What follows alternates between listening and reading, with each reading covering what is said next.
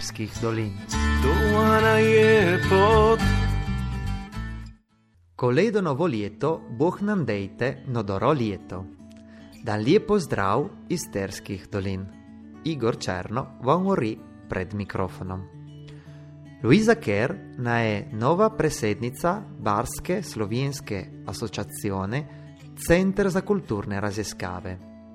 Zbrale so jo tej svo predsednico sodelavce centra nedeljo 10. decemberja. Takrat Luisa je povedala od velica kulturna dela, ki so lane naredili prostovoljci centra. Lepe koncerte, publikacije, nov CD Barska okteta, odprtje čez leto etnografska muzeja v okviru projekta Mi smo tu. Luisa Kerr je še omenila nov projekt, ki bo narodov, ki društvo Centra za kulturne raziskave je lani dopolnil 60 let. Gre za eno publikacijo, ki bo predstavila križev pot tej, ki jo je narisal plestiški umetnik Luigi Moderiano. Za vsako postajo Don Renzo Collegaro je napisal eno misel, an glasbenik Fabio Ferruglio eno pesem. Besedilo teh pesmi je oduzet od Biblije ali pa od poeziji Viljema Črna. Giorgio Bankič je pa opisal življenje 15 čedermacev terskih dolin. So vse tole, ki mu morijete, vidite, prebrate, ano poslušate za te prve botči v Ljubljane, konac meseca marca, teden pred veliko nočo. In je, ki mu vam storte poslušate, dan kos bozična koncerta, ki smo imeli tu crkve sveta Jurija v Bardu 17. decembrja.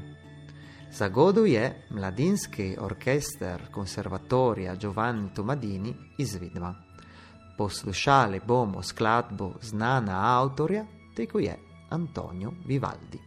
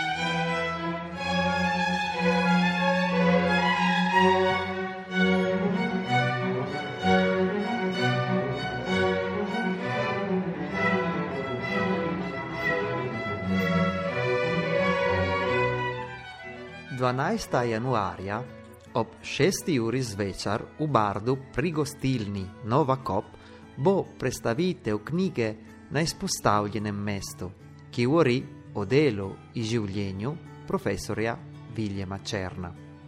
Na predstavitvi bo sodeloval še prvi predsednik Republike Slovenije Milan Kučan. Pripravil in uredil knjigo je Igor Tuta. Namen knjige na izpostavljenem mestu je predvsem to, da predstavimo širši javnosti lik in ulogo, ki jo je odigral vse svoje življenje Viljem Črno. To je ena izmed ključnih osebnosti, ki smo jo imeli do letos v Beničiji oziroma v Terskih dolinah. Žal nas je julija letos zapustil. In prav zaradi tega se nam je zdelo nujno, da pohitimo z izdajo knjige, ki v prvem delu, približno polovica knjige, je njegova autobiografija. Rečem autobiografija zato, ker sem pred leti eh, se zmenil z njim in hodil, prihajal v Bardo in eh, je on pripovedoval pripovedoval o svojem življenju. Tako da v bistvu je to eh, odli, odlično pričevanje o življenju in delu slovencev v Terskih dolinah in potem v Beničiji, kjer je on delal, ker je bil med drugim med ustanovitelji društva Ivan Trinko v Čedadu.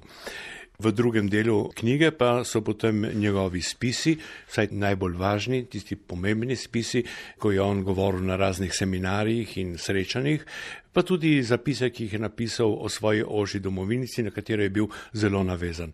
On je bil seveda navezan predvsem na ljudi, ki so živeli tukaj, ampak tudi zemlja mu je pomenila zelo veliko, ker moramo pomisliti, da jezik je zelo pomemben, ampak še bolj važno je zemlja, vas, v kateri živiš, kjer si se rodil in kjer potem upravljaš vse svoje življenje, svoje delo.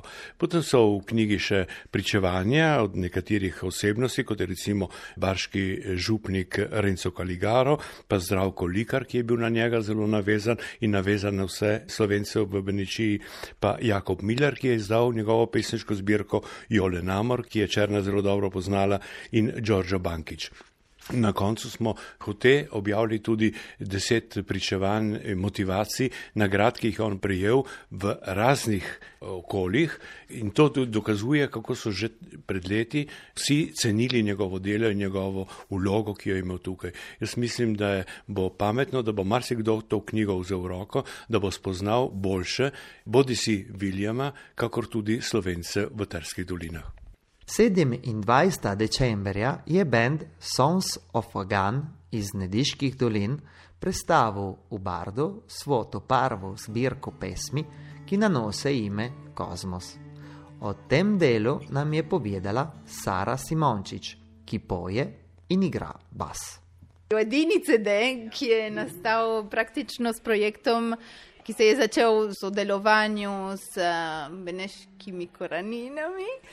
In uh, s tem smo financirali snemanje CD-ja in pa tudi potem ja, fizični CD, ki pač ni CD, ker zdaj so staromodni. Imamo to novo download card. V bistvu s kodo, potem greš na internet, spletna stran in si downloadaš vse naše, naše pesmi, ki so v bistvu kolekcija starih novih pesmi ki smo jih prej ali slej posneli, tudi nekatere so že išle, ker so v CD-ju uh, starih sejmu. Torej, nekatere so tudi v narečju, nekatere so po angliško, nekatere so po italijansko in tudi nekatere so pač bolj pankovske. Prve, ki smo jih posneli in ki smo jih nekako zaigrali, zadnje so pa malce bolj, ne vem, kako bi jih opisala ali definirala. Med punkom, verjetno je nekaj bolj električnega. In uh, ja, naslov CD-ja je Kosmos.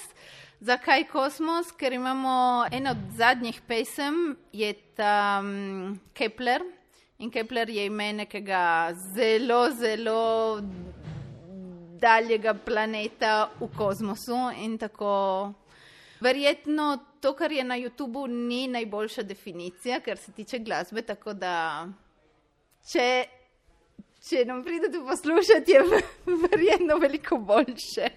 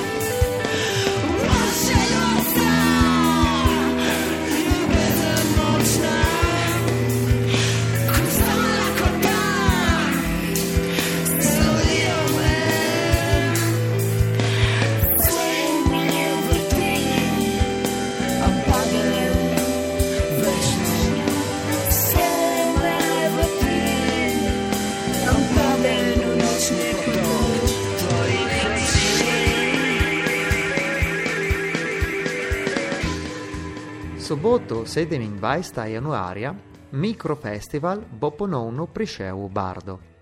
Ta na sedem zvečer v gostilni Nova Kop bo mala gledališka predstavitev, ki nanose ime Harmony. Paola Aiello, Natalie Fella, Ano Paolo Paron bodo recitale neke erotične pravice za se posmejate v kop. Čakoť pusta. Za nas to je vse. Hvala lepa za poslušanje oddaje Pot do Terskih dolin.